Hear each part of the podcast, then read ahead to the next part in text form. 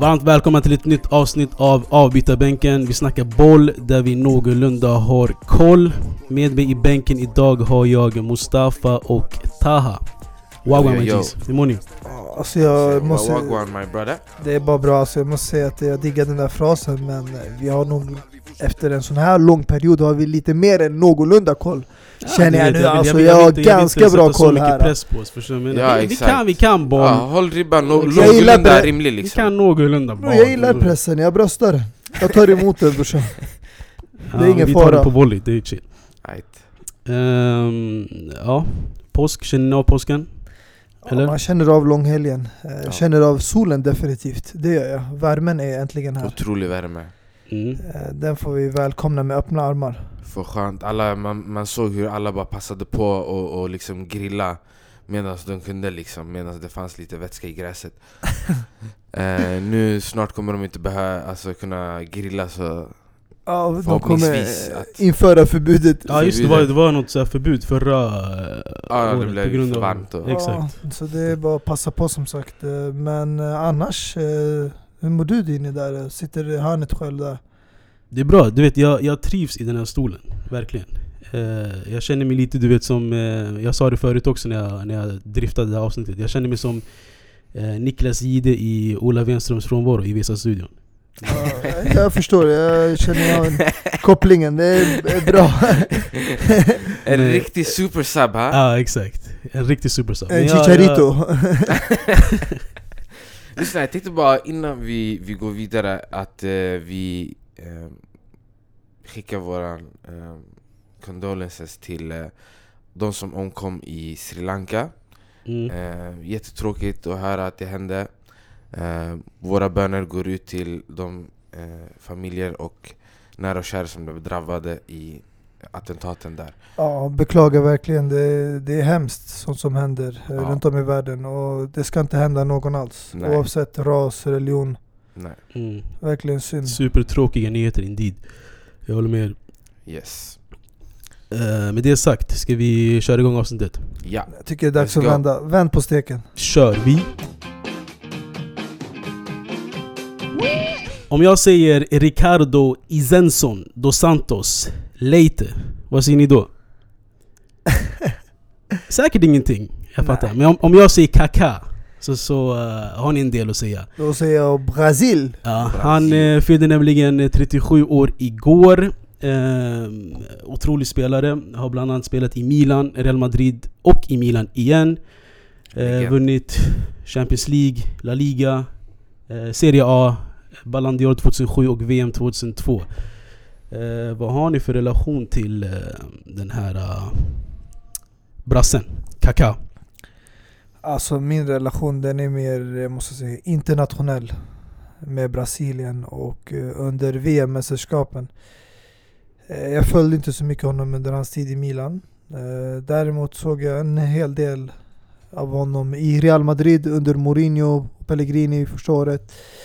Tyvärr blev det inte en eh, lyckad tid där. eh, Men eh, ja, man har ju sett eh, de bästa klippen från hans eh, ja, toppår där när han eh, vann både Champions League och eh, Ballon d'Or med Milan.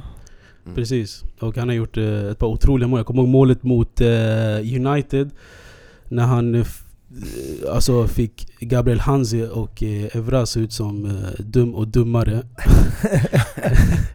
Jag kommer ihåg målet mot Argentina han gjorde när han sprang från halva planen och hade en Messi Ja, jagande bakom sig. Messi, ja. Precis. Eh, så Kaká, alltså grejen, Kaká var en sån där spelare som, som spelade på vattnet. Han, han flöt. Man brukar ju säga att det var den eh, sista människan att vinna Ballon d'Or. Exakt. Sen dess har det bara varit...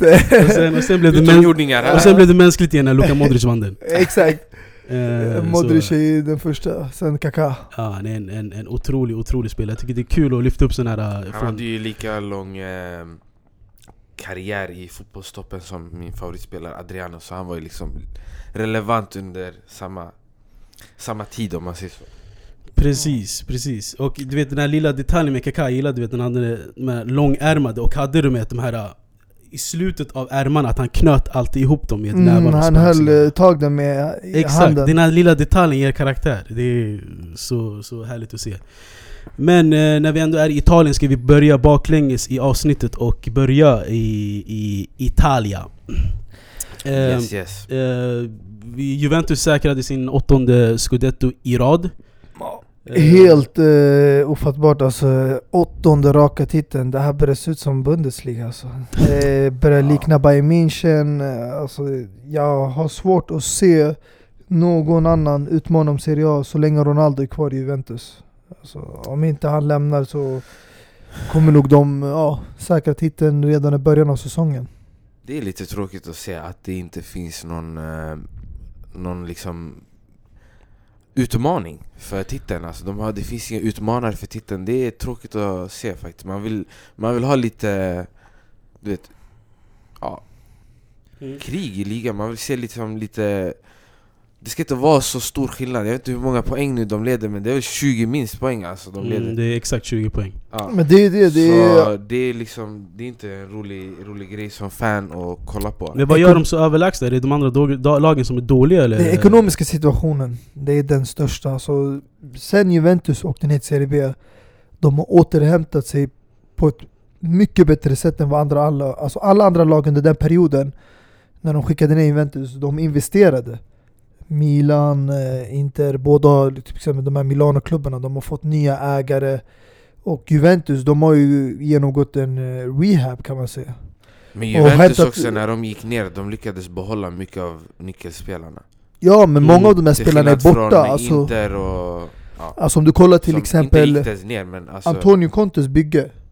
Det första Ja. Juventus-laget att vinna Serie A och sen Calciopoli, det är helt nya spelare. Det är helt nytt lag från det laget som åkte ner till Serie B. Nej men alltså jag tänker de har Och en... sen investeringen av att öppna en helt ny arena. Det där har gjort att deras intäkter, inkomster har varit bättre. Men ändå, de har varit ute i marknaden och gjort smarta köp. Många köp som de har spelare hämtat. Eh, Kedira, eh, Pirlo, Llorente förut. Eh, det är många av de här Men som exakt, kommer gratis. de har, en, de har en klar transferidé och eh, klar policy om att de, de hämtar de här spelarna på, nu- på gratis. Aaron Ramsey Aaron Ramsey nu på ingång. näst på tur. Eh, så jag vet inte, det känns som de har, de har sin grej och eh, utan att eh, behöva rubba den. Och så blandar de också väldigt mycket ungt färskblod med de här äldre rutinerade erfarna spelarna. De hämtar in, de hämtar in Dani Alves en säsong. De hade Patrice Evra två år. Eh, de har nu Matuidi inne. Så de hämtar in lite äldre spelare också. Nu Ronaldo också rutinerad. Mycket erfarna. Mandzukic. Det är blandat Mm, med precis. unga spelare. Så de har en bra blandning, bra mix. Bra mentorer för de yngre spelarna. Ja, så nu, det, är, det enda som jag tror nu kommer vara deras eh, alltså, största fara, det är i försvaret. För nu Barzagli och Chiellini, deras ålder, ja, de håller på att nå sitt slut och då kommer det vara svårt att ersätta. Alltså. Jag ser inte Bonucci som framtiden i Juventus. Jag det enda som de har, som en, det är Rogani alltså. Nej, Ingen precis. mer. Benatia är ju borta från eh, bilden. Mm. Eh, Cristiano Ronaldo har, har eh, vunnit, är första spelaren som har vunnit eh, ligatiteln i England, Spanien och Italien. Ja, bra att du sa första spelaren. För vi har ju också en tränare som har gjort det. Men bara en tränare som har lyckats med det. Och vi alla vet vem det är. Eller hur Taha? Du kan ju säga hans namn eftersom du hatar honom så mycket. Mourinho. Exakt. Jose Mourinho och Cristiano. Två portugiser va? Det är lite Mm. intressant. Precis. Ehm, eh, utan att jämföra Cristiano med, eh, med eh, Lionel Messi här men Cristiano är en sån här som alltid söker nya utmaningar och eh, hela tiden eh, lyckas med de utmaningarna. Vunnit nu tre titlar i de här tre stora eh, länderna. Och eh, säger en del om hans hunger. Skulle jag säga. Mm, faktiskt. Men tror du det var hans alltså, största mål när han kom till Juventus? Eller var det inte liksom, för att Juventus som vi nämnde, de har ju vunnit redan, det här är åttonde raka ligatiteln. Värvningen av Ronaldo var väl syftet av att vinna Champions League? Alltså jag tror mer att han, eh, eh, syftet var att han skulle komma dit och eh, vinna Champions League för dem. Han har redan flera pokaler. eh, Jag vet, men det är den där lilla historien att vinna Champions League med ett italienskt lag och göra det för en klubb eh, som Juventus som har nu varit i två finaler de senaste fem åren och förlorat och eh, ja, har investerat mycket pengar i Higuain och nu Ronaldo på att vinna Champions League just. Så det, det är det man, alltså jag tror inte ligan spelar så stor roll det längre. också. Ja, självklart att Juventus skulle... De förväntar sig en Champions League med Ronaldo, men samtidigt så jag tror Ronaldo också ville ha en ligatitel från Juventus. Mm, precis, jag, exakt. Jag tror det var det han ville också ha, liksom, det där är någonting han ville ha för utbyte liksom. Exakt, det var en business. De skulle få Champions League, han skulle få ligatiteln. Ja. Han, han gick ut där segrande, skulle jag säga. Ja. Men alltså det, det, men det, det där känns som en säkerhet. Alltså kolla nu till exempel Emre Can. Han var flera år i Liverpool utan någon ligatitel. Han kommer helt gratis till Juventus. Första året, han packar in en ligatitel i bagaget. Bara sådär, med enkelhet. Du vet, du kommer dit, du kommer säkra en titel minst första året. Ja men det är samma sak när Cesc Fabregas gick till Barcelona, hans första match säkrade han ligatitel. Hans första match. Ja. Så det är, det är klasskillnad på olika lag man går till. Exakt. Men eh, jag tänkte på eh, om, vi, om vi blickar lite längre ner eh, i Champions League-platserna. Vi såg att eh, Atalanta tog en viktig seger mot Napoli igår. Och de har chans att ta sig till Champions League. ligger är på femte plats med samma poäng som eh, Milan. Har till och med bättre eh, målskillnad. Men i Italien räknas ju inbördesmöte så därför de ligger femte plats. Ehm, och eh, tränaren Gasperini har verkligen hittat rätt med det här laget. Eh, och det känns som att det är, en, det, är som- det, är, det är ett pussel alltså. Alla spelare kompletterar varandra. Eh, de har Freuler och eh, Deron i mittfältet, Duvan Zapata, Mario Pasalic och Papo Gomes i offensiven. Så det är, allt bara flyter på för Atalanta. Vad, vad, vad tror vi om deras chanser att komma till Champions League? Alltså med tanke på deras spelstil och eh, självförtroende de har den här säsongen. Alltså jag tycker han har gjort rätt värvningar för sitt bygge och hans spel. Och du ser bara till exempel i den här matchen där man möter eh, ja, Serias näst bästa lag på bortaplan. Han, Mm. han har en spelare som Josef Ilicic på bänken. Precis. Bara där visar vilken bra trupp. Alltså han har en bra spelare där han kan rotera också laget. Men också ja, spela med andra spelare som ja, förmodligen jag tror Atalanta kommer köpa loss. För vissa spelare är ju på lån också. Du syftar på en specifik. Ja, nu kan vi ju nämna han som gjorde det avgörande målet, Mario Pasalic mot Napoli. Men alltså, vi har inte kommit till England men ändå så lyckas eh, Chelsea Men alltså, du- smyga in sig i Italien. Men eh, men jag tycker den avgörande spelaren för Atalanta den här säsongen, det är självklart Duvan Zapata. självklart. Det är han. Som och, också är på lån från eh, Sampdoria. Exakt, och bara där innan han flyttade till Sampdoria så var han lån eh, för förra året från Napoli och sen såld. Så han har flyttat runt en hel del. Men nu känns det som att han har hittat rätt faktiskt. Mm. Och eh, det skulle vara jävligt roligt Frågan att se ett lag en, som eh, Atalanta i Champions League. Frågan är om de har en köpoption på uh, Zapata.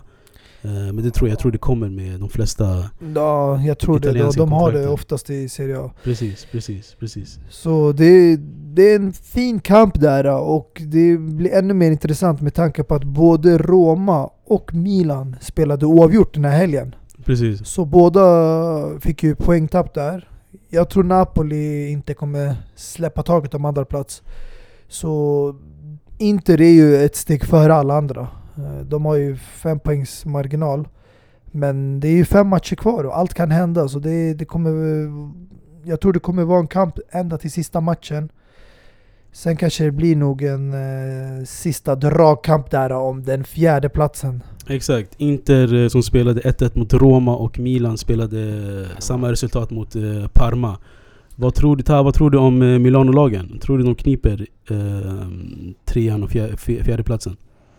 Alltså, det borde de ju göra. Men som sagt, Atalanta har ju sett stark ut hela säsongen. Mm. Det har varit ett lag som man har liksom... Det har alltid varit ett frågetecken. Det spelar ingen roll vilket lag de har mött så har det varit liksom... Atalanta har varit ett lag man inte kunde räkna bort. Eh, de har varit ett lag som har hållit i, kunnat hålla i bollen på ett helt annat sätt. De har ju... Jag tror de kör 3-5-2 eller något sånt där uppställning, eller hur?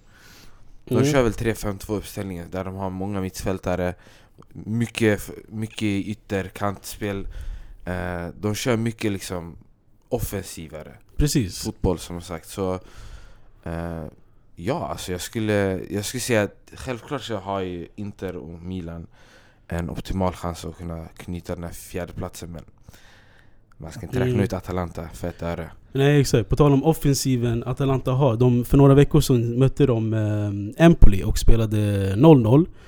Men eh, det förvånansvärda i den matchen var att eh, eh, Atalanta hade hela 47 skott. Ja. 47 skott. Eh, säger en del om deras offensiv, säger också en del om Empolis eh, målvakt Dragowski som är från lån på Fiorentina. Eh, fick en eh, 10,0 på, eh, på Who Scored. Var det inte då han eh, slog rekordet där? Antal räddningar Precis, under en precis. match. Precis. Men det är det, alltså. 10,0. Eh, Men eh, tillbaks lite till eh, Milano- Milano-lagen. De har ju, självklart, de har ju de eh, bästa erfarenheterna och bästa meriterna i spel i Europa. Men eh, tror du det räcker med att eh, ta dem till Champions League? Alltså det ironiska är att om du kollar de senaste säsongerna så har ju Roma alltid varit där och tagit en Champions League-plats. Även när man hade bara tre platser innan eh, de fick en utökad plats nu till fyra. Mm. Men eh, Roma, som har tappat jättemånga nyckelspelare genom åren. Den här säsongen är första året när jag känner att jag vet inte vart jag har dem. Det har varit en eh, berg dalbana, karusell, och ändå är de Mm. där uppe vid Champions League-platserna. Men alltså jag vet Roma, inte hur det går till, alltså de har varit så dåliga det här året. De har sparkat sin tränare, hämtat in en tränare som han coachar Fulham i knappa två månader och fick sparken. Och innan det så var han i Nantes i Frankrike. Exakt, och Så- de låter en sån här tränare, istället för att tro på det, det Francesco hade byggt upp, och han gjorde ändå ett helt mer än okej år förra året. Med de spelare han hade, han kom Champions League semifinal, tog eh, tredje plats i Serie A. Och nu hämtar de och ersätter honom med Ranieri. Det är därför jag, jag tror inte de kommer ta Champions League-platser. Jag tror de gjorde fel beslut, och det här kommer de kosta dem Champions League. Och ja, många klagar ju sig att det är på grund av att eh, de är ekonomiska problem. Det är därför de måste sälja alla de här spelarna. Men jag tror eh, Alltså. Milans ambitioner kommer ge dem den här sista platsen. För de visar med sina investeringar, bara i januari nu, i mitten av säsongen, där man verkligen behöver kanske stärka upp om man ska ta en sån här plats. Eh, Då hämtar de in Piontek och eh, Paqueta. Mm, precis. Två spelare som har tagit startplats och eh, ja, gett Milan en annan dimension. Exakt. Eh, men på tal om... Eh, på, starka hemma i alla fall. eh, Milan eller? Roma. Ja, Roma, exakt. På tal om Roma. Romas grejen är självklart det är ett huvudstadslag och det är mycket prestige och mycket, mycket Francesco Totti och De Rossi och hela det, det gänget.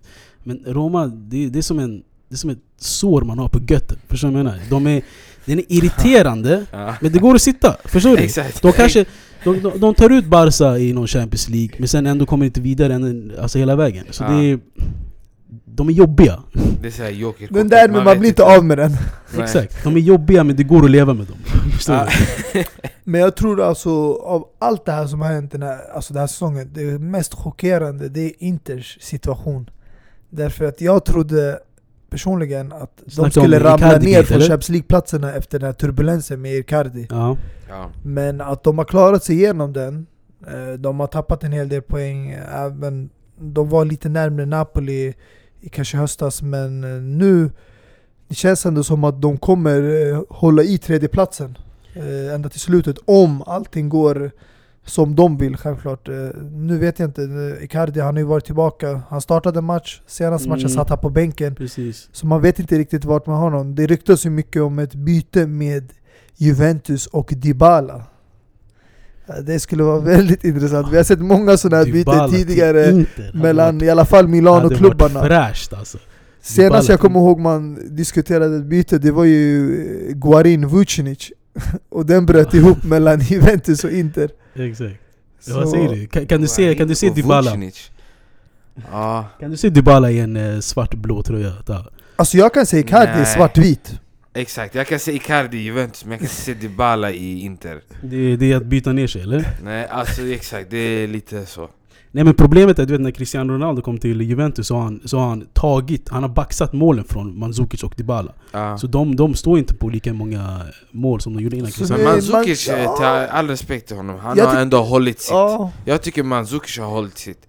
Alltså, Dybala har, har fejdat iväg känns det som i bakgrunden, han har inte varit så mycket central Mm. alltså, när det kommer till målprotokollet men Alltså Mandzukic har gjort viktiga mål jag tror Ronaldo är beroende av en spelare som Mandzukic. Ja, Alltså han behöver 100%. en striker som kan definitivt. Det, det är hans, störa mittbackarna, hålla i spelet och ge honom lite mer utrymme. Men i höstas det gick bra när han spelade Mandzukic. Nu Mandzukic har ju varit skadebenägen, han har inte hittat formen tillbaka men jag tycker han spelade jättebra med Ronaldo. ja exakt, det är Mandzukic, det är hans eh, Benzema i Serie A.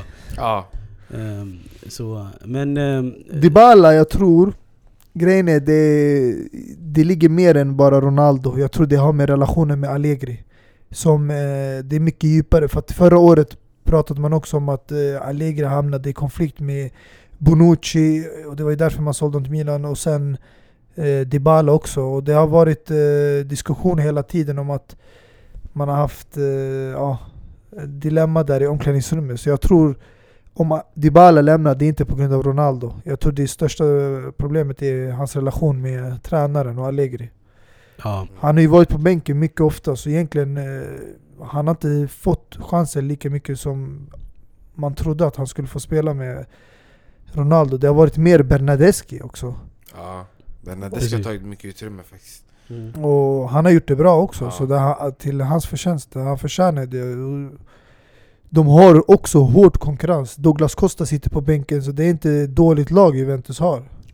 Precis. Eh, men Dybala i en Inter-tröja tror jag inte skulle gå. Men eh, andra, andra spelare som eh, kommer ta på sig den här blåsvarta tröjan snart är bland annat eh, Diego Godin.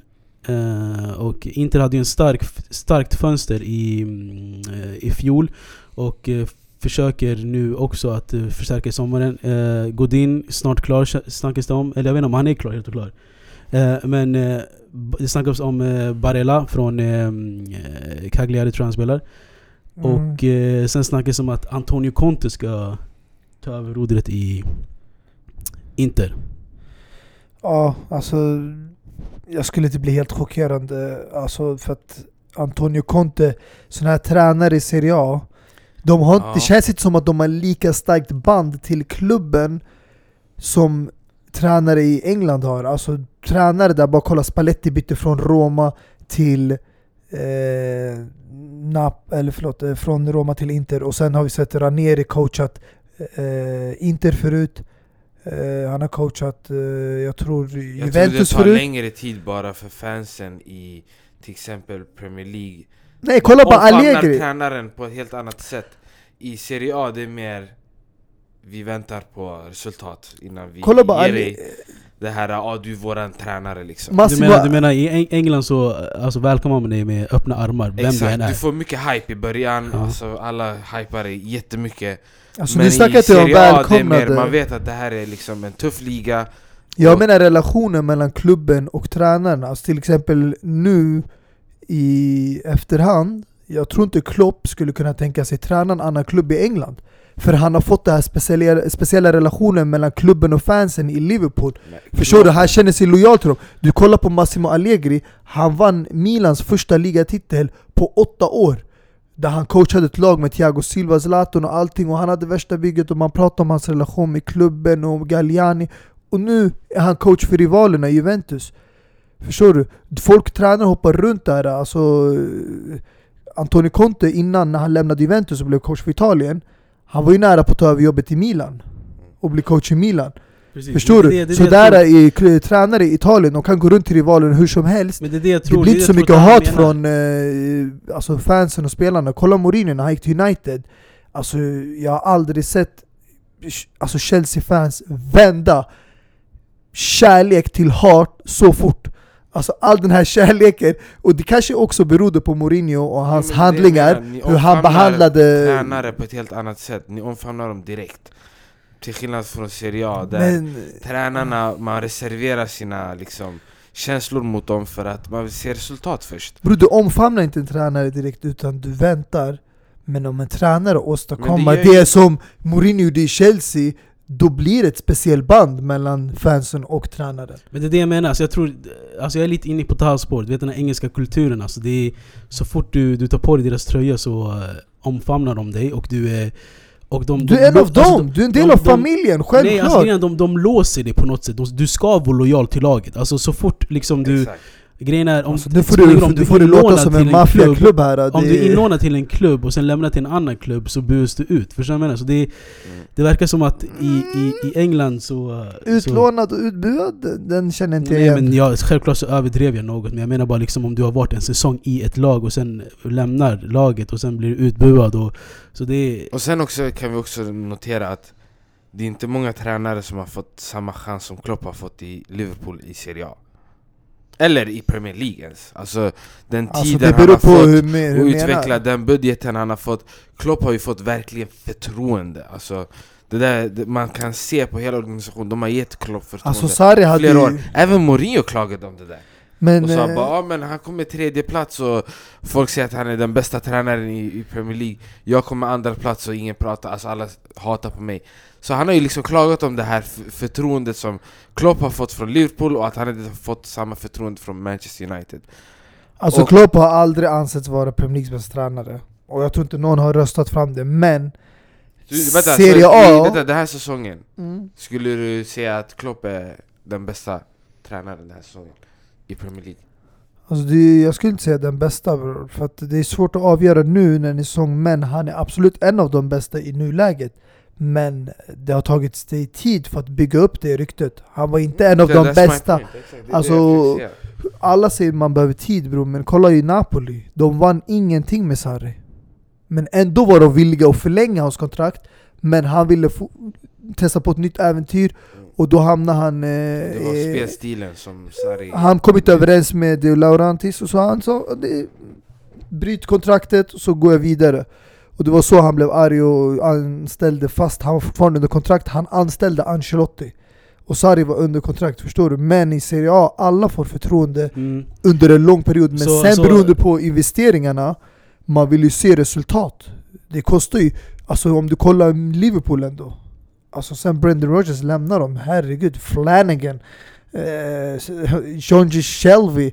Såna här spelare man har tvungit att rensa från truppen. Alltså Klopp jag tycker ändå har gjort framsteg. Men han är absolut inte den bästa i Premier League. Den bästa i Premier League ska vara en tränare för mig som har vunnit ligan. Ja, en som har vunnit ligan är ju Antonio Conte. Och tror ni det är en eh, omöjlighet att han uh, tränar Inter? I- Absolut inte omöjligt. Nej. Jag tror det är mycket möjligt. Passar perfekt in också Men, det såg lite bekymrad ut när jag sa Antonio Conte till Inter. Alltså. Men de måste hitta lite mer, eh, jag, jag känner att de måste hitta lite mer anledning till att sparka Spalletti. Alltså för att Du men- eh, ja. jag tycker inte resultaten är bara på grund av honom. Han har ändå gjort ett bra jobb med den truppen och laget han har. Men sen du måste också tänka på det här som har hänt med Icardi. Det har ju påverkat, Nainggolan gick ut och sa det. Att han ska egentligen lämna sånt här utanför planen och omklädningsrummet. Mm. Men tyvärr har det inte blivit så och då har det påverkat spelare mentalt. Och det har vi sett på resultatet så jag tycker Spalletti borde få en fortsatt chans om de kvalar Champions League. Han floppade ju helt när han åkte ut i gruppspel. Och i Europa League mot, eh, vad fan var det? Frankfurt. Mm, precis, precis. Eh, men innan vi lämnar Italien helt. eh, tror ni man kan uh, rulla ut den svartvita mattan till Juventus de kommande två, tre åren eller? Jo men jag trodde, kolla, det är det jag försökte säga nu precis att Anledningen i, alltså det finns ett lite mer tålamod, en lite mer reserverad fan uh, Fanbase i, i Serie A. Det är för att du går emot ett lag som har vunnit ligan åtta år i sträck. Och du ser inte dem sakta ner. Någonstans, alltså någon, någon Mm. alltså under en snar framtid liksom. Så därför jag tror de flesta lagen när de går in i det här äh, att anställa tränare och bygga ett lag inför säsongen Att de tänker ju självklart att vi går emot ett, ett lag som har en stabil grund. Vi behöver samma stabila grund. I Premier League det är lite mer Det är inte samma lag som vinner alltså, ligan varje år. Det, det går upp och ner. Så det finns Det är, vad ska man säga? Det är inte lika Det är en lättare liga att, att ta ligan på skulle jag säga Det är en lättare liga, alltså titel att ta Det, är- det är ju alltså bevisligen Juventus har tagit åtta år i rad, vem har annars tagit det? Alltså jag, Alltså allt är relativt. jag får känslan av att i När Premier var det League senast ett lag tog åtta gånger i rad i Premier League? Ja men det är för att det är tuffare motstånd, det är en, alla har sagt att Premier League har en jämnare nivå Alltså mittenlagen i Premier League eh, kan utmana, alltså bottenlagen, när du möter bottenlagen, Ja, vi snackar om de här som är vid nedflyttningsstrecket och du möter dem på bortaplan. Det är en av de tuffaste matcherna, Mourinho har själv sagt det. Och det är erfarenheter som många tränare har. Även Guardiola när han kom första året med City.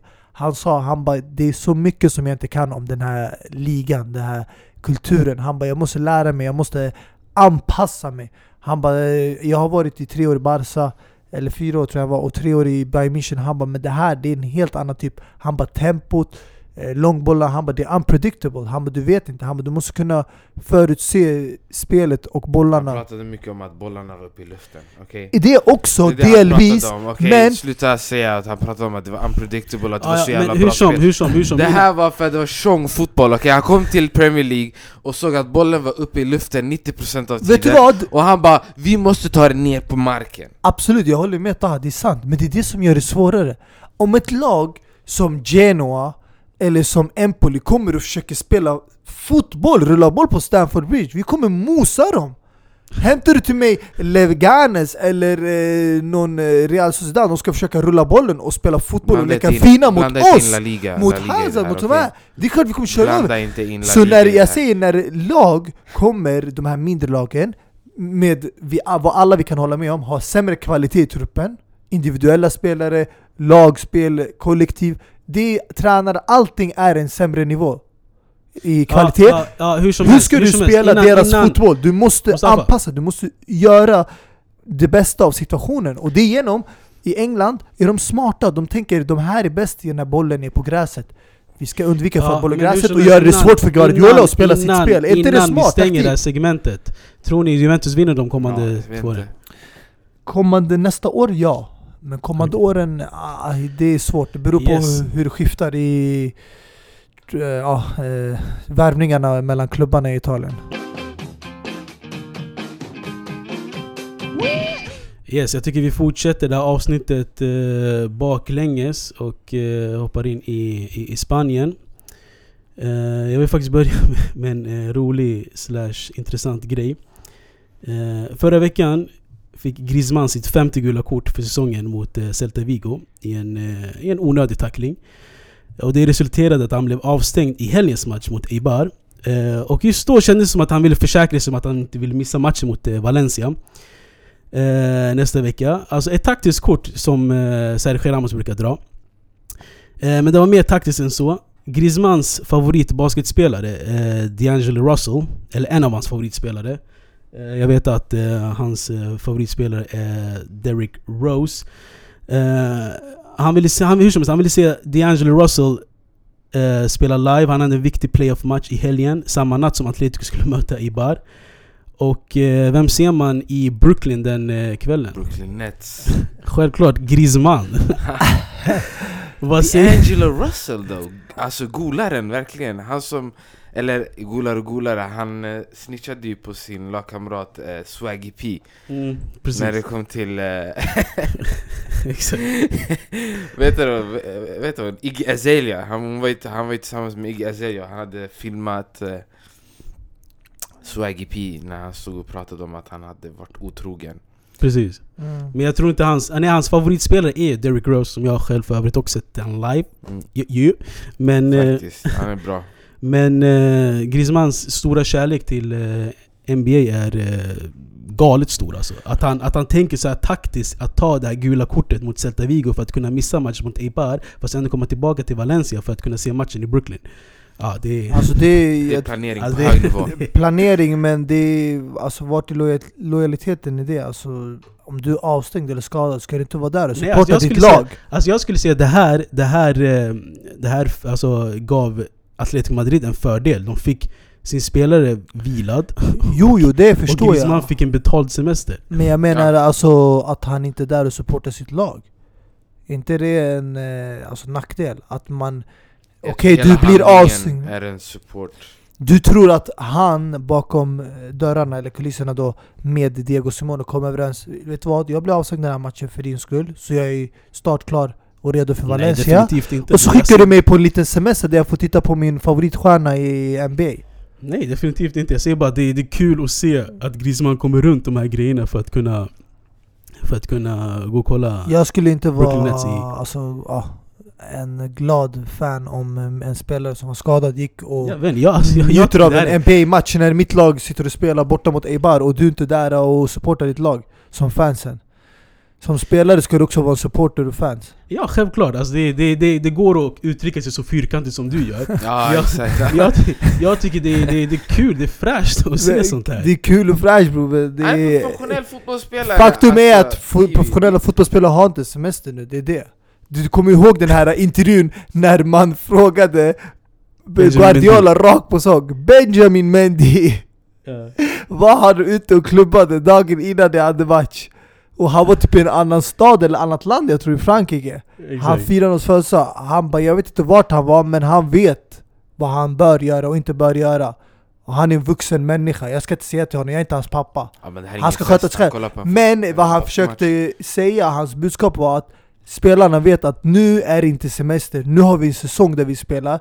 Oavsett om du är skadad eller du är avstängd Du ska vara med på träningarna, du ska träna med laget, du ska vara där för ditt lag och supporta när matchen spelas Han kom in med värsta swaggen eh, i matchen dagen efter. Ja. Killen, jag vet inte om han kom direkt Den från här- flygplatsen. Alltså, vänta, nu vill jag inte du vet eh, översimplifiera hela grejen men jag tänker så här.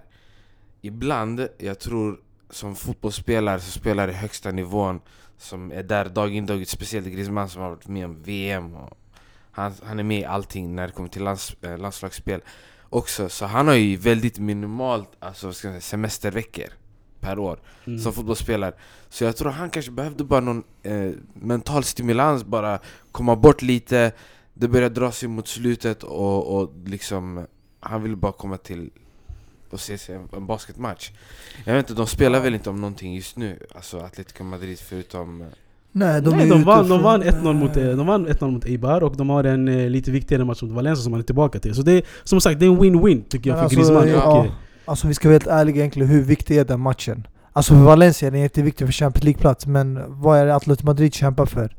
En eh, andra eller tredje plats? Om att stolthet komma ovanför Real Madrid? Rivalerna?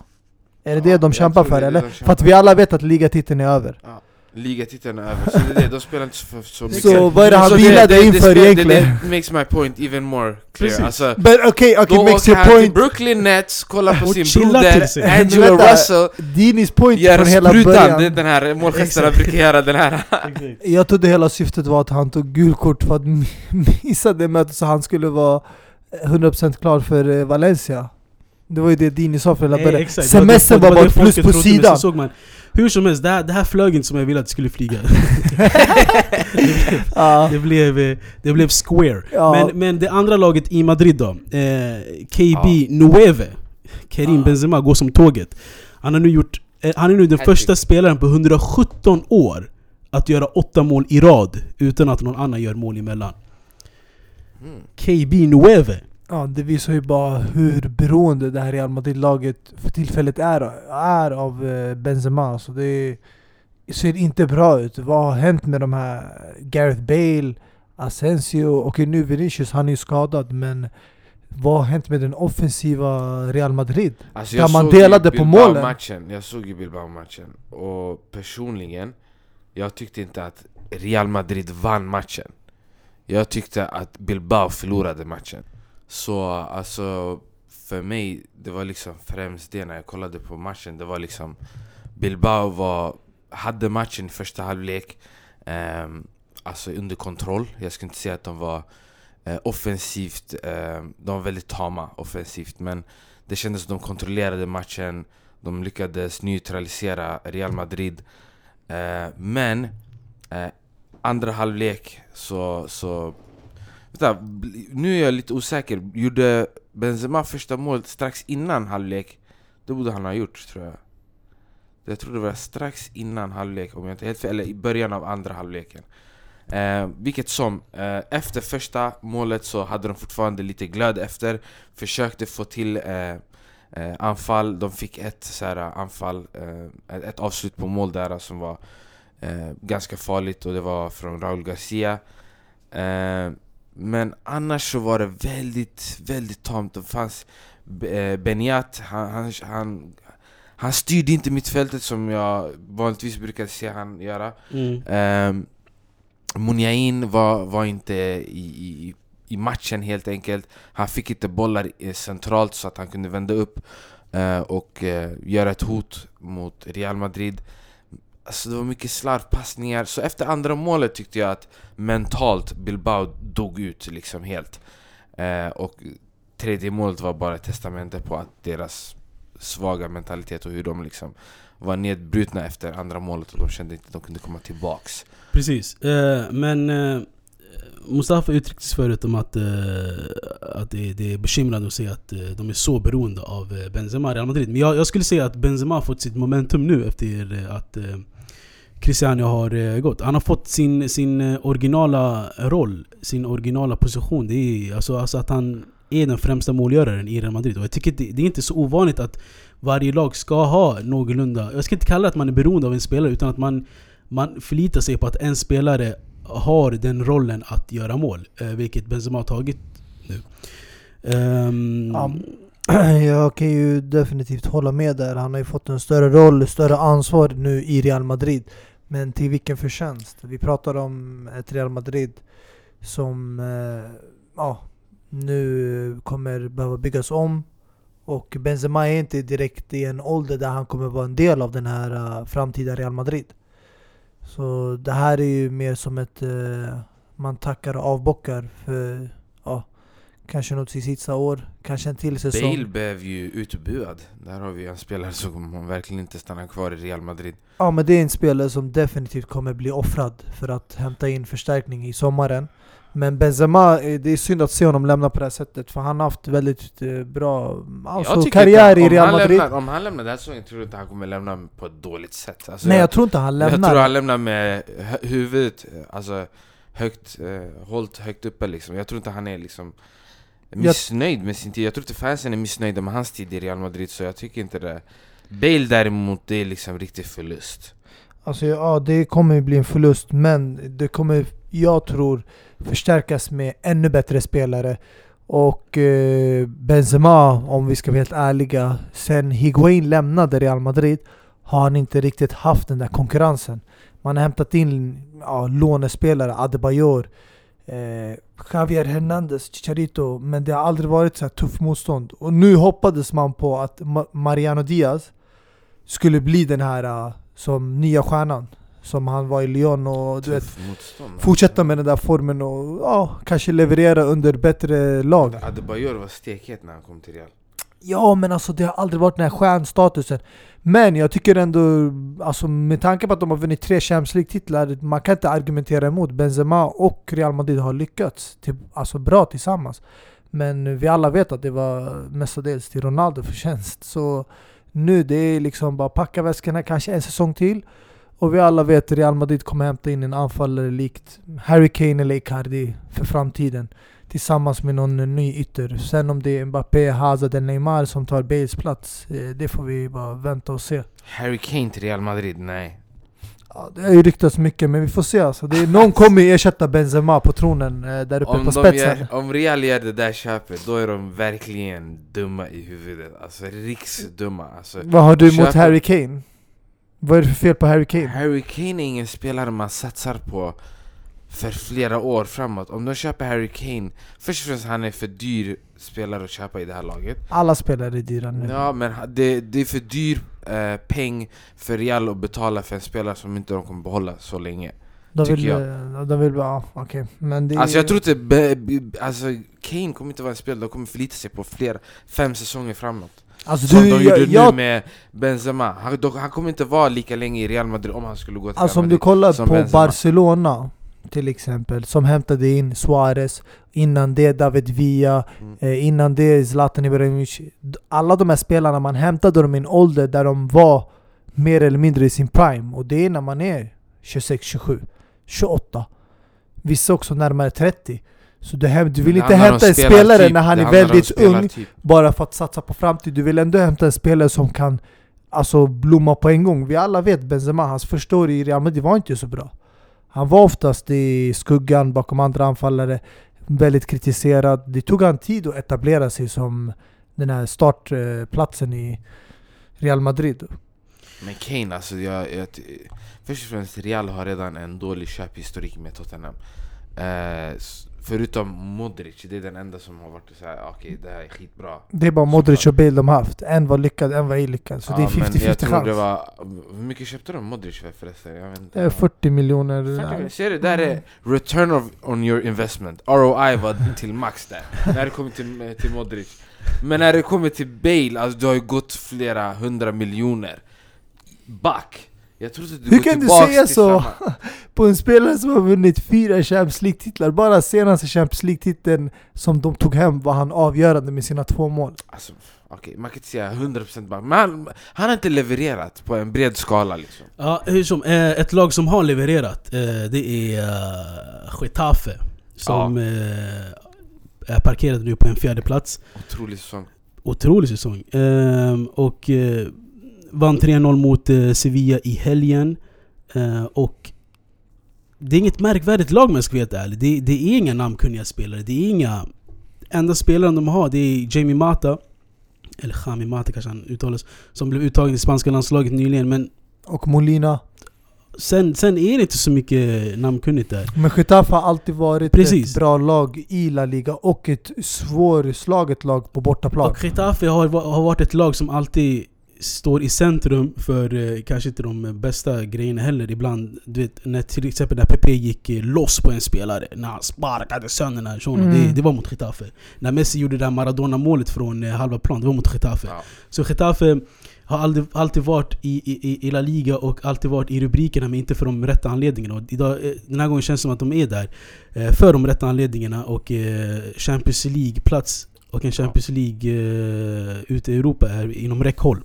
Så Ja. på tala om konkurrens i ligan så tycker jag Spanska ligan har visat det. Ja, alltså, vet, Det är mycket skitsnack du vet, från eh, Premier League-fans att Spanska ligan är inte lika nej men man kan ju jämföra... är- alltså- jämn som Kopplingen där mellan Getafe, det är ju likt liksom vad... Valencia eh, och Sevilla och Bilbao och, och Alaves och Betis i baken. Alltså ja, jag men tror... grejen alltså, vi, vi har snackat tidigare om att du vet Spanien, La Liga är, ett, är en sån här uh, liga och de här lagen behöver inte de här namniga kunniga spelare, spelarna i, i sin trupp.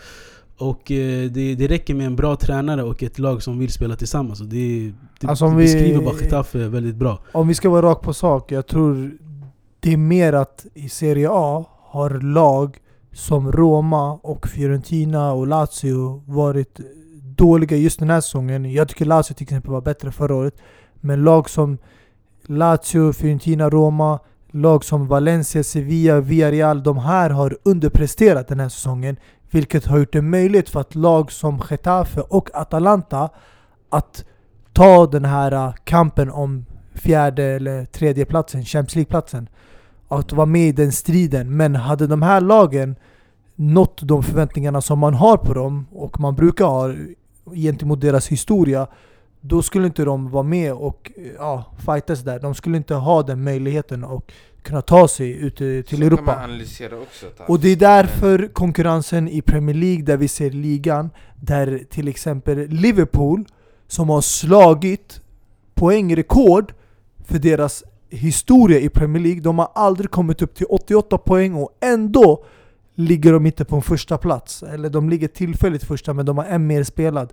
Förstår du? Där ser vi konkurrensen i nivån i toppen av tabellen. Men du kan inte säga, du kan inte ge kredit till ett annat lag för att de har underpresterat Det är därför att ett annat lag går, det går bättre för dem Det kan man inte, alltså den där Alltså, det, det, är bara, det är bara ett negativt Alltså, sätt det- att det- se det är på inte saker, negativt liksom. Det är sätt. bara ett hatiskt sätt, det, är- man, man, man kan se igenom det där. Alltså att- det, det är inte Du kan inte hatiskt. säga att Sevilla har presterat sämre, därför har Getafe varit bättre. Det, det går inte. Getafe har varit bra, helt enkelt, och de har Alltså kolla, jag Jobba kan, ju, sig till den positionen de är i. jag kan säga så här väldigt enkelt. Vi, vi pratar om till exempel Fiorentina nu, Dini, vart ligger de i tabellen? Hur ser det ut för dem? De är i mitten av Serie A. De är mitt i röran, du vet. Du hoppar väl Det mellan, det- mellan nej, men vad jag försöker säga är vill Kom du bara- kolla på åren, hur det har utvecklingen gått. Till exempel Valencia var ett lag som var ute i Champions League, kunde slå ut lag, ta sig till kvartsfinal, semifinal, eller hur? Mm. Det var ett lag som kunde utmanas likt vad Ajax gör nu, vad Tottenham, eller vad Atletico Madrid gjort de senaste åren. Men nu, Valencia, man pratar hela tiden om att de ska tänka på att kvala till Champions League. Förra året när de kvalade till Champions League, då var de inte med i varken Europa League eller Champions League. De hade bara ligamatchen varje vecka. Sevilla, ett lag som har vunnit Europa League tre år i rad för några år sedan. Det är ett lag som var ute exakt, som ni hörde mig, i Europa League. Men egentligen tillhör en nivå av Champions League. Och det är lag som har tappat i kvalitet under åren. Och det är därför jag säger nu, det har blivit en större möjlighet för lag som Getafe, som Är Atalanta. Sevilla ett lag man ska räkna med i Champions League. Ja, alltså att, att kvala Definitivt, sig. Med den truppen de har tror jag man kan ja, kolla spelarkvaliteten. Alltså de lånar in spelare. Hämtade in André Silva från Milan. Eh, de eh, köpte, vem var det de eh, hämtade också? Jag tror det var Kevin Gameiro Mm. eh, från Atletico Madrid. De har många bra spelare. Ja, Wissam Ben Yedder, Monir, Monir El Haddadi, Jesus Navas, allihopa. Så de har jättenamnkunniga ehm, spelare i truppen. Eh, lite snabbt bara, Barca kan snart säkra ligatiteln också. Så det verkar som att eh, La Liga börjar eh, forma Dra sig. ihop sig. Precis. Eh, en annan liga, vi är snart uppe i timmen och det var, det var lite min tanke att vi skulle få så lite tid som möjligt i England. jag vill inte snacka så mycket om England, men nej. Eh, vi, har, vi har redan touchat lite England, det är oundvikligt att snacka om England i, i de andra ligorna också. Men eh, vart vill ni börja? Eller vart vill ni avsluta? Eh, alla, alla, Spelschemat, hur ser det ut nu för i Premier League? Alltså det är, det är ett Manchester Derby imorgon och ehm, alla lag som eh, krigar om eh, fjärde plats tackade nej igår. De vill inte vinna. De bara nej. Vi, vi, vill, Alla vi vill inte ha Champions League-platsen. Nej, nej tack. Ja. Alltså det Nej, vi ska förlora mot Crystal Palace, sa jag, Arsenal. jag tycker inte Chelsea sa Tottenham vi ska tackade kryssa nej. mot Burnley. Alltså Tottenham gjorde vad de kunde, men eh, i, so, i stort sett om du kollar på tabellen just nu och eh, spelschemat. Idag. Alltså Tottenham Precis. eh, har ju störst sannolikhet att ta Champions League-plats. Den här matchen, jag tror inte ingen förväntade sig att de skulle komma med eh, tre poäng. Mm, som bäst ett poäng, men eh, det var deras svåraste match och nu är de av med City. Och de ligger på 67 poäng, så resterande matcher slutar de med vinster. Jag trodde också det från början. Det är Arsenal och Tottenham. Tyvärr. Londonklubbarna, North London som kommer se ut som att klippa Och, Champions League-matcherna. eh, Du tror United och Chelsea är uträknade eller? Ja, som du nämnde tidigare, United står inför ett möte med eh, City, ett Manchester Derby där eh, hela England, eller hela världen, har ögonen på den matchen eftersom titelracet står på spel. Mm. Och eh, efter 4-0 eh, överkörningen från Everton så är Där det inte Jag jag ljust tror vi ut. kunde undvika det här avsnittet utan att ta upp det. Men- Alltså det här var ju Där kom inte... kom det. men, Det här, Du var ju, det här var inte X2000, det här var ju inte ett vanligt tåg, det här var ett gammalt järnvägståg som bara jag trodde faktiskt... körde ja, över ja, järnvägsspåret. Men De Korsade... spårade helt och hållet. Ja, Ah. det spårade. Alltså, jag har aldrig sett United så dåliga, varken under Mourinho eller Solskjaer måste jag säga. Alltså, Alltså, den största förlusten United... Det, det är väldigt såhär, okej låt oss vara rättvisa mot United just nu. Låt oss vara rättvisa, De- den man största kan inte säga förlusten... Mourinho och Solskjaer, sluta försöka ta tillbaka Mourinho in i diskussionen. He's dead and gone. Den här killen har gjort sitt i Manchester United, han är dålig. Han håller inte helt enkelt, han spelar en fotboll som är negativ, som inte är vacker för ögat. Det, Solskjaer åtminstone han försöker spela bra fotboll. Han försöker föra tillbaks identiteten Jag kan respektera det där, Det- och jag kan ge honom lite tid Som det- fan, jag tycker inte vi ska, alltså som eh, Manchester United-fan Du får ju tala som sagt som mm. eh, Red Devil-fan Men alltså, jag, jag kommer ju, jag, jag skulle inte tycka att Jag skulle inte vara missnöjd med Solskjaers insats men alltså det är alltså, lite jag- ironiskt hur man kritiserar Mourinho med tanke på att man pratade mycket om att när han lämnade United var de på sjätte plats och hela 19 poäng bakom Liverpool. Och eh, sen pratade man om vad Solskär hade lyckats åstadkomma på sina första 7-8 matcher. Eh, det blev, eh, vad var det, nio raka segrar på bortaplan. Han slog rekord, någonting liknande. Och eh, spolar man fram till idag så ligger United kvar på en sjätte plats. Men idag ligger de inte 19 poäng, men hela 21 poäng bakom Liverpool. Och eh, inte nog med det. Eh, all kritik om att eh, en tränare som är död och så, eh, och som du nämnde tid, man hyllar att Klopp är Premier Leagues bästa tränare. Vad är det Klopp har vunnit med Liverpool? Det enda Guardiola vann med City var ligan, alltså Mourinho vann mer titlar med United än vad Klopp och Guardiola har tillsammans gjort i City och Liverpool. Den enda tränaren jag hyser respekt för i Premier League, i toppklubbarna just nu, det är Mauricio Pochettino. För det här är en tränare som Ja. bygger upp sitt lag, Kan jag men med om. han har inte fått samma resurser som Guardiola och Klopp har. Han har inte investerat lika mycket i klubben. Och det är någonting jag respekterar. Där har du en ursäkt att gå en säsong utan att vinna en titel. Men frågan är om fansen och spelarna tycker det är tillräckligt. Det är det jag väntar och ser på. För att jag vet inte hur länge de här Eriksen och Harry Kane och Lucas Moura Ali orkar stanna kvar. Och speciellt Son. Son, det är dags att ta nästa steg i karriären. Ja men alltså om vi, om vi går tillbaka till eh, det tragiska laget igen, United. Eh, det rosa laget måste jag säga, för de spelade inte som om de var rött igång. De hade på sig rosa och spelade som... Det var rosa bara. Ja. Men eh, jag, jag tycker Gary Neville sammanfattade det skitbra. Eh, om vad han tycker om eh, dagens United. Eh, jag tycker vi kan lyssna lite på vad han sa.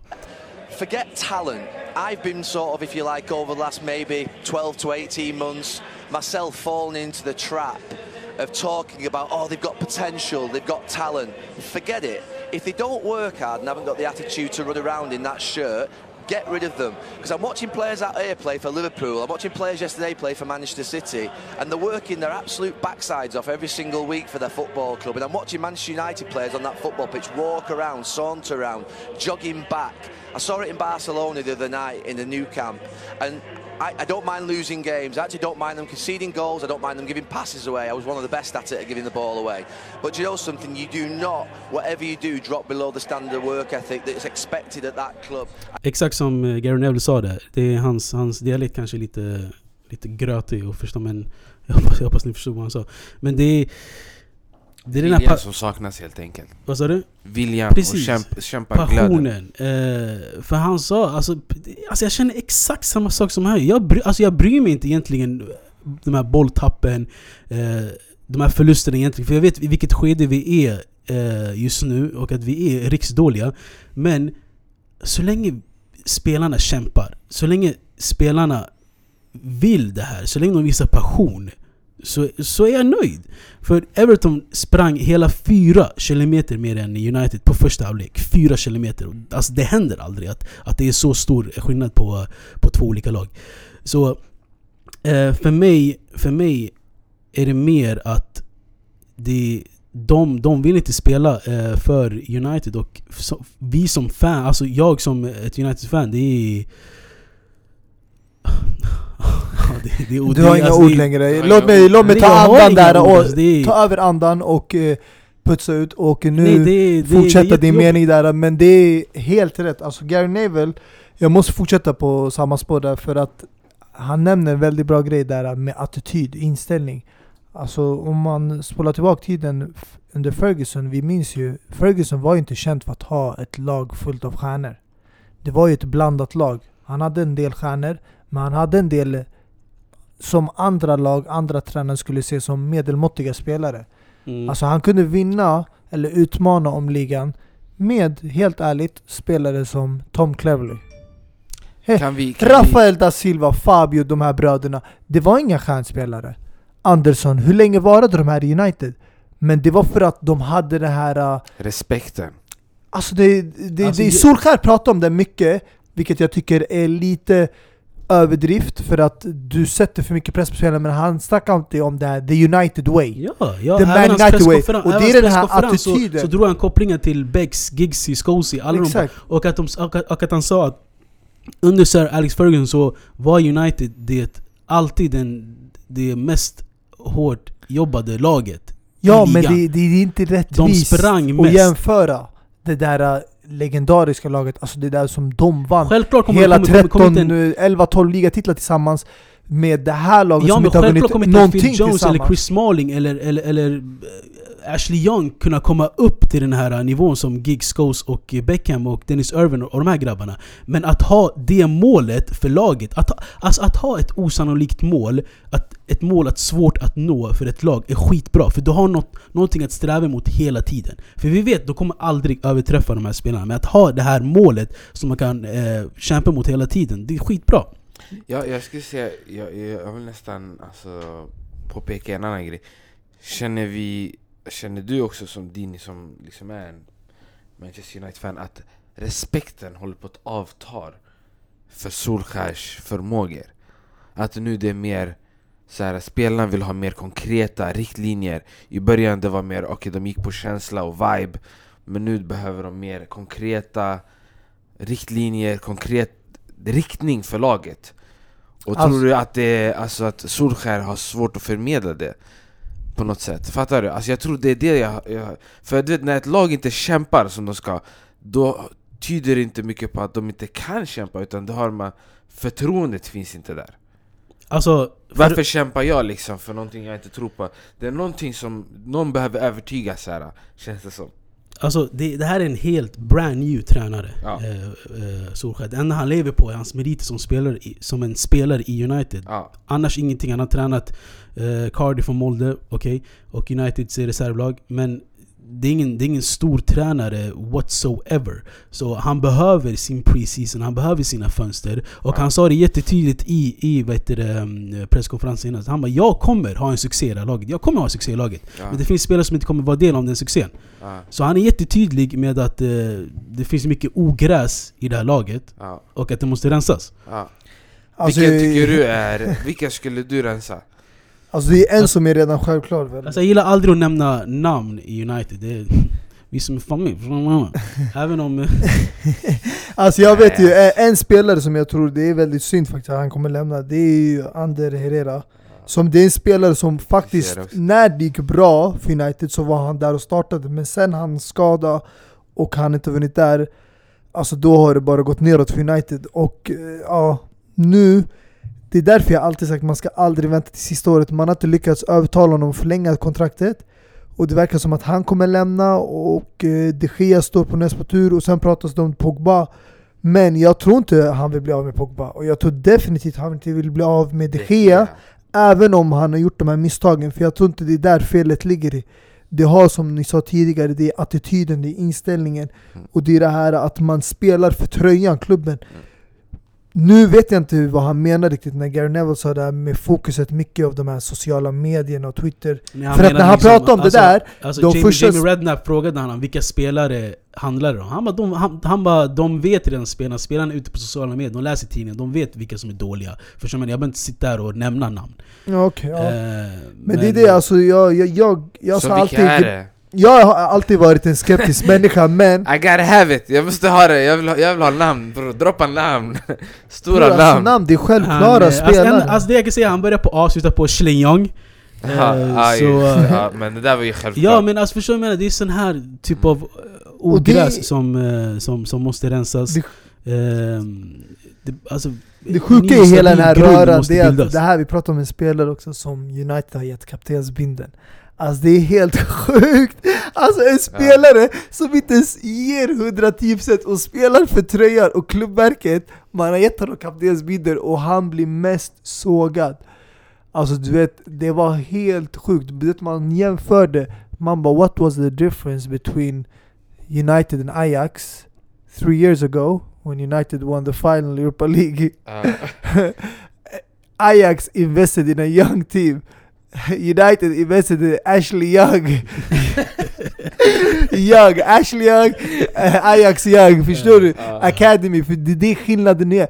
United har fokuserat för mycket på värvningar, men det fanns förut en akademi United som fick fram bra spelare. Vi har sett några stycken nu, Rashford, Lingard, men jag tror det, det problemet Hur många är säsonger har han spelat nu Ashley Young? man måste, man måste våga. Och United vågar inte. Men Solskär, jag är lite chockerad att du är så självsäker. Alltså att han kommer vara kvar definitivt, men att han kommer lyckas. Jag blev chockad när han gick ut och sa det där, I will have a success. För Mm, mm. jag har jag, jag, tycker, inte jag tycker sett- var tydlig och jag tycker det var skitbra. Jo men har du sett någon tecken? Alltså för att jag har inte sett tecken av att Solskär är en världsklasstränare. Det är det jag Och han vilken är tidigare han, är- han, han, är erfarenhet- knappt, han är knappt en tränare. Jo Knappt men en vilken tidigare erfarenhet av succé eller framgångsrik karriär har han haft inom management för att han ska vara så självsäker på att han ska ha en success med United? Jag Alltså, tycker, du- jag, tycker, du- jag tycker som mer än allt annat, jag tror han försöker bara förmedla faktumet att han vill ha en ärlig chans. Få fönstren att ta ut spelare, köpa in lite spelare, Precis. hinna liksom bygga sin... Och det är det jag försöker säga, det är det, det, är det, så du, du stärker bara min poäng när det kommer till det här. Att han får en försäsong med spelarna, får chansen att bygga sitt lag. Det hjälper ju precis det jag försökte säga, att riktlinje. Mm. Klubben får tillbaks en anda, en, en filosofi som de har saknat nu. Men här, alltså, Tack vare det- Mourinho som har liksom Han har varit vet den här Donald Trump kommit in och bara Ah, deregulate alltså, lite, Allt som Ferguson byggde, han bara tog ner det Han bara hålla i boll, nej vi ska ge bollen till dem, vi parkerar här bussen alltså, alltså det, det roliga är att Jag tror han har mycket pusselbitar att bygga Dinis- tillbaks, förstår du vad jag menar? Mycket klossar han måste lägga tillbaks. Det roliga är att Dinis egna favorit Van Gaal gick ut och sa Alltså det är så ironiskt hur journalister försöker peka finger på Mourinho hit dit att han gjorde det här och det här och nu har Solskjaer hämtat tillbaka andan och det här laget. Men när man kollar ur ett fotbollsperspektiv inte tränare och eh, filosofi utan det fotbollsmässiga, taktiskt på planen man märker att Solskjaers spel skiljer sig inte så mycket från United Absolut, de attackerar, pressar lite mer Men det är under vissa stunder, men sen Förr eller senare Faller de ner som pusselbitar tillbaka på plats Det blir Ja. den här defensiva, kom tillbaka Lågt och kontra Och vad var det Ferguson var känd för Dini under hans tid? Kontringsfotboll, Men var det inte det han var det känd för? Alltså, Solskär kör mer eller mindre likadant som Mourinho och Van Gaal sa det själv och det här, det, det kan inte vara bättre än en gammal United-tränare som kommer ut och säger det, som var tränare innan Mourinho Vem bättre än det kan uttala sig om en nuvarande Mm. United-tränare? Edin, jag ska fråga dig, tycker inte du att Solskär gör ändå offensiva byten när de väl ligger under? Jo, alltså, Alltså han, han, han tar ju inte in defensiva spelare Så att de sjunker tillbaks, det är bara brist på alltså, vad ska jag säga, självförtroende i slutskedet av ja, matcherna exakt. Det är, Det är inte på grund av hans byten, hans agerande Allt han kan göra är bara göra rätta byten nej, alltså, han, grejen är, jag, jag tror... han gör rätt byten han, Ja, ja det, är- det, det, det är ruttet i laget. Det alltså, Ni, ni tycker att han på- gör rätt byten, eller hur? tränaren. Förklara då till exempel, vad, låt oss säga nu, mot Barcelona senast, när de åkte ut Ja. Eh, Bytet där han tar ut Anthony Martial och tar in Diego Dalo Är det, kallar du det här offensivt byte? Eller till exempel när du tar ut Rashford mot Lukaku eller Lingard och sen tar in Sanchez? Alltså för mig offensiva byten, det är när du tar ut en mittfältare, tar ut en anfallare Eller tar ut en försvarare, tar, ut en, tar in en mittfältare. Där, det enda byten han gjorde var offensivt mot offensivt och han bytte ut till och med en offensivt kant mot en försvarare. Han ville inte skämma ut United mer än vad de hade blivit utskämda på Camp Nou. Ja, eh, men eh, Och det gjorde han jag- exakt som Mourinho. Så jag tackar och bockar för mig. Ska jag se, ska jag se vad det jobbigaste... alltså, ska jag som se... sagt, jag, jag, Martial-bytet höll jag inte med heller, jag måste Ja, säga. men- men, alltså det är väldigt få, så, alltså det där var unikt, vad ska jag säga, unik match, de möter Barca. Ja men skitsamma. Du jag skitsamma. Dini, Det- du det vet är att jag det älskar historia, dig, det du är som en bror för mig men jag måste säga Det Olos on, on wheel is more like Ole on wheelchair. Det är på rullstolen nu, det är Nej, ingen alltså, bil. alltså, Balocka. alltså ska jag säga vad det absolut jobbigaste med det här är? Det är att ha jobbat ett nattpass Ha ställt klockan på uh, kvart över två för matchen börjar halv tre Man vill ha en kvart på sig och du vet vakna till och såna grejer. Göra sig i ordning Man är lite halvtrött men United spelar. Och sen sker det här det är det absolut jobbigaste. Skitsamma. Eh, vi, eh, vi fortsätter. Vi, eh, Man kan i alla fall med, glädjas åt eh, andras förluster i topp det- 4-racet Det, det, det är som att ingenting har hänt eftersom att Arsenal förlorade mot Crystal Palace 3-2 och eh, Chelsea kryssade mot eh, Burnley 2-2 2-2. Väldigt målrika matcher Mm. Fan, chockerande. Det här, är- det, alltså jag, kollade på de här mötena i förväg. Och det är schemat, men alltså det... Förut, du vet, motivationen hos lag som hade någonting att spela för. Det var de matcherna man såg fram emot. Men nu, det är två lag, Crystal Palace Burnley, som har mer eller mindre säkrat sitt kontrakt i Premier League. Och de kommer att skapa det här kaoset i London. Mm. Alltså jag förstår inte vart de hittar den här motivationen. De, alltså de har ju ingenting att spela för nu mot slutet av säsongen. Men vad, vad säger du om eh, Chelseas och eh, Arsenals prestation i, i helgen?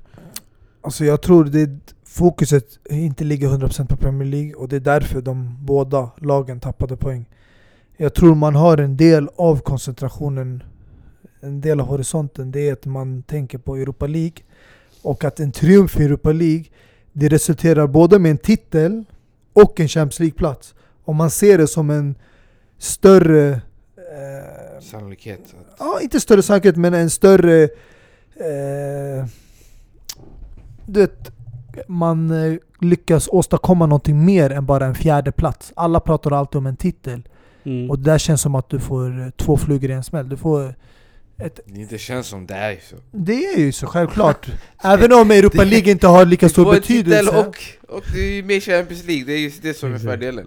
Och det är det, jag tror de har ögonen på det också. Och, eh, men eh, jag tror ändå någon av de här Londonklubbarna kommer klippa den sista platsen.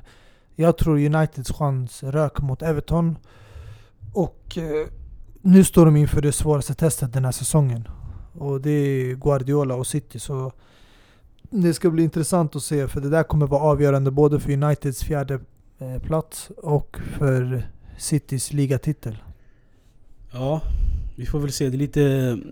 Kan det vara så att, så, eh, ja jag vet inte, nu, det är en vild gissning men Alltså animerade tränare De brukar oftast få mer utav deras spelare När de är mer animerade Alltså Guardiola är väldigt animerad, han är så här i sidlinjen, han är så här, han, han visar känslor Ja. Solskär, jag vet inte Alltså jag tror...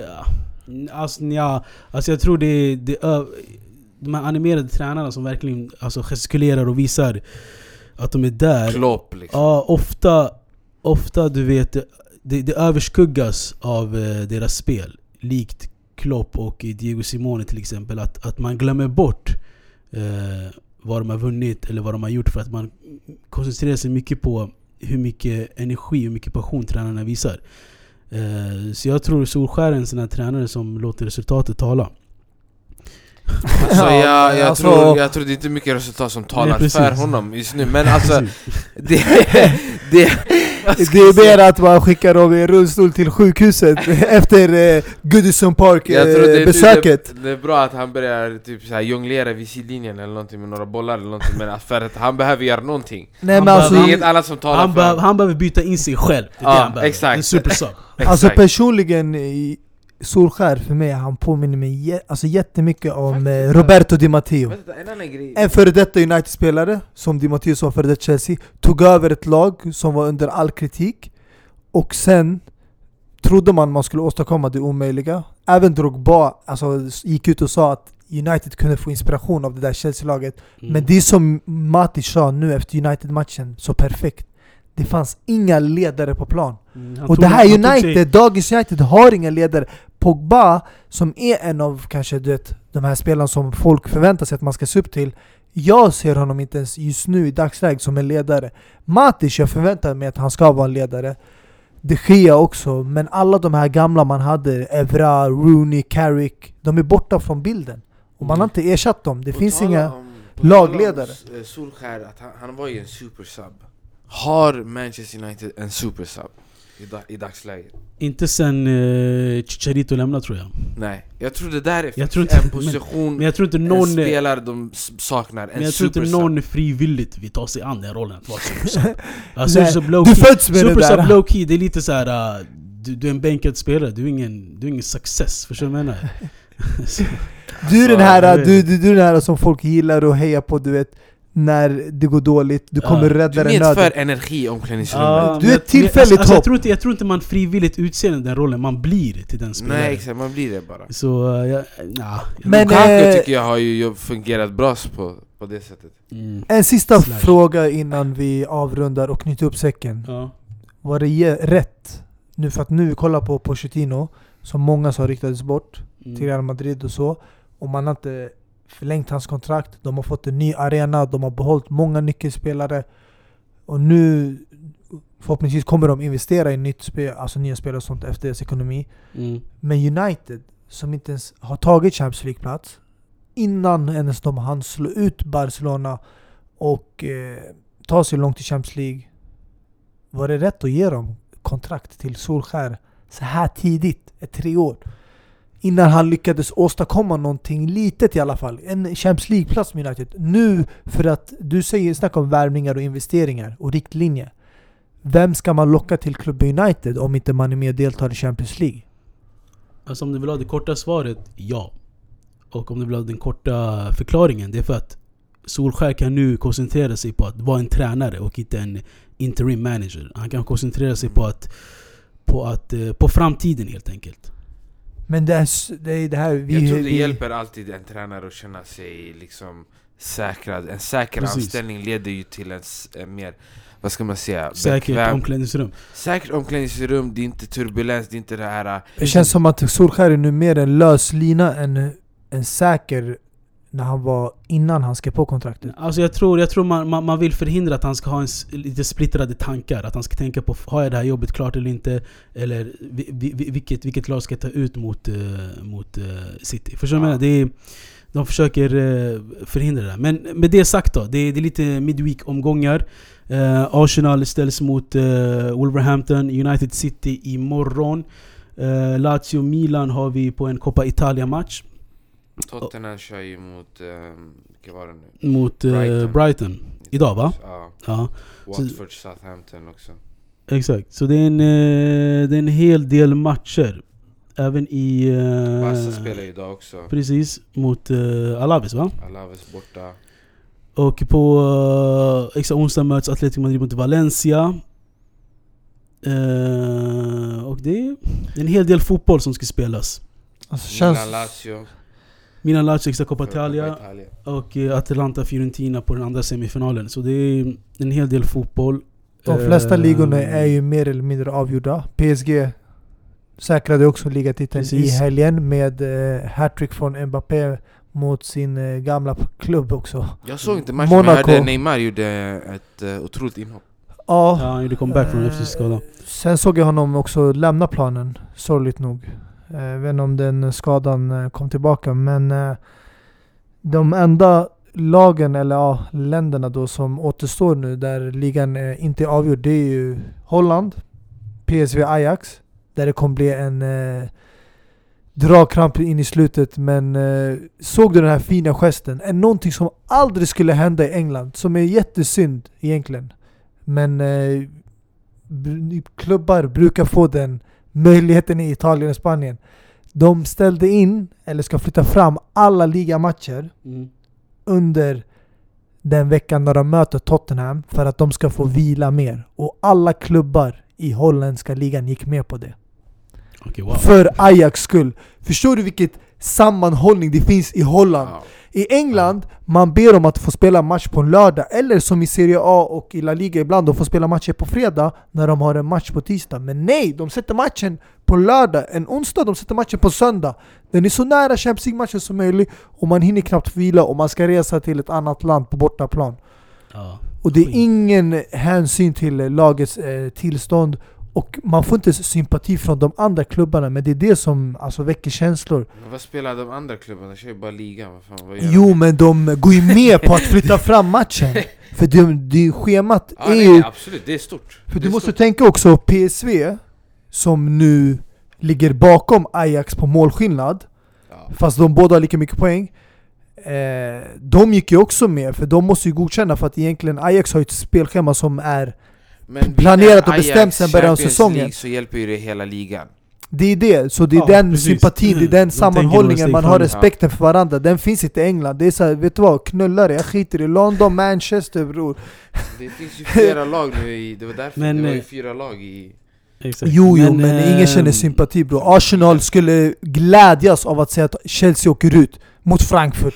Och de får möta Frankfurt i finalen, eller hur Dini? Håller du inte med mig? Men eh, alltså, alltså Det är skit, riktigt hat där. skit, skitfin gest, en annan gest också, eh, skitfin gest som hände, skedde i, i mycket skär, men eh, jättefin gest som eh, skedde i helgen som jag vill avsluta med.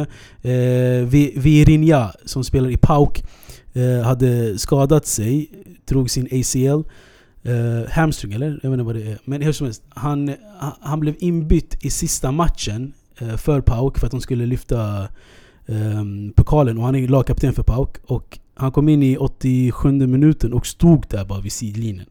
För att han inte kunde röra sig för han var skadad. Men de ville ha med han i sista matchen. Och det var, det var skitfint att se. Han, Och- han, han stod där och grät bara. Och de var redan, eh, ligan var redan avgjord. Ja exakt, det var den matchen de skulle lyfta pokalen och han är lagkapten för laget. Så det var jättefint att, att se. Ja. Eh, yes, med det sagt då. Eh, vi... Vill ni, ha, vill ni ha några avslut? Du kollar på mig jättekonstigt. Vill du avsluta med något? Några avslutande ord? Mustafa? Ja, alltså jag vet att vi brukar ha en gammal vana med att avsluta med helgens lirare. Eh, men jag har ingen det här, utan det, för mig det är en helgens match. Ja. Och det var Getafe mot Sevilla. En riktigt fin match. Där eh, mycket, mycket känslor inblandade. Två röda kort utdelades till ja, ett till vardera lag. Och, eh, men eh, det slutade ändå med Getafe som segrare. Vilket jag blev chockerad av. Getafe hade tur med, med korten. Ja, De, nu... de, de fick ju ett eh, rött kort för, eh, eller Sevilla tog ju ett, ett rött kort strax innan halvtid och sen fick de deras två, eh, deras andra mål in där. Och sen andra halvlek så får de eh, det tredje målet och sen får de ett rött kort mot slutet där, var 83 eller någonting. Ja, Precis. som sagt, det, man såg i alla fall att det var mycket som stod på spel för båda lagen. Exakt, och det står mycket på spel i veckan nu också och ehm, vi, eh, vi hörs allt eftersom då. Ja, Yes. nu är det dags att eh, ta fram ja, kanalerna och skärmarna. Det är mycket matcher som ska kollas den här veckan. Ja. Ja, Se fram emot det. yes. Jalla då. Koppla bort våran tillvaro, släppa sorgerna till baskon Glömma bort allting och bara dansa. Musiken är vår trognaste vän. Så vi gör horus med den. Checkar movesen, har den i blodet sen? Det blir bor igen, så normal vi fortsätter dansa. Barn börjar dansa innan första vokalen yeah. Innan go-go gaga. Och vi fortsätter tills Aina tar över haket yeah. Tills nissarna gör razzia Svart klubb, det massa rök i lokalen yeah. Fine grades alla alla dricker som Valhalla, mjöd i glasen yeah. Plus rom och vodka uh.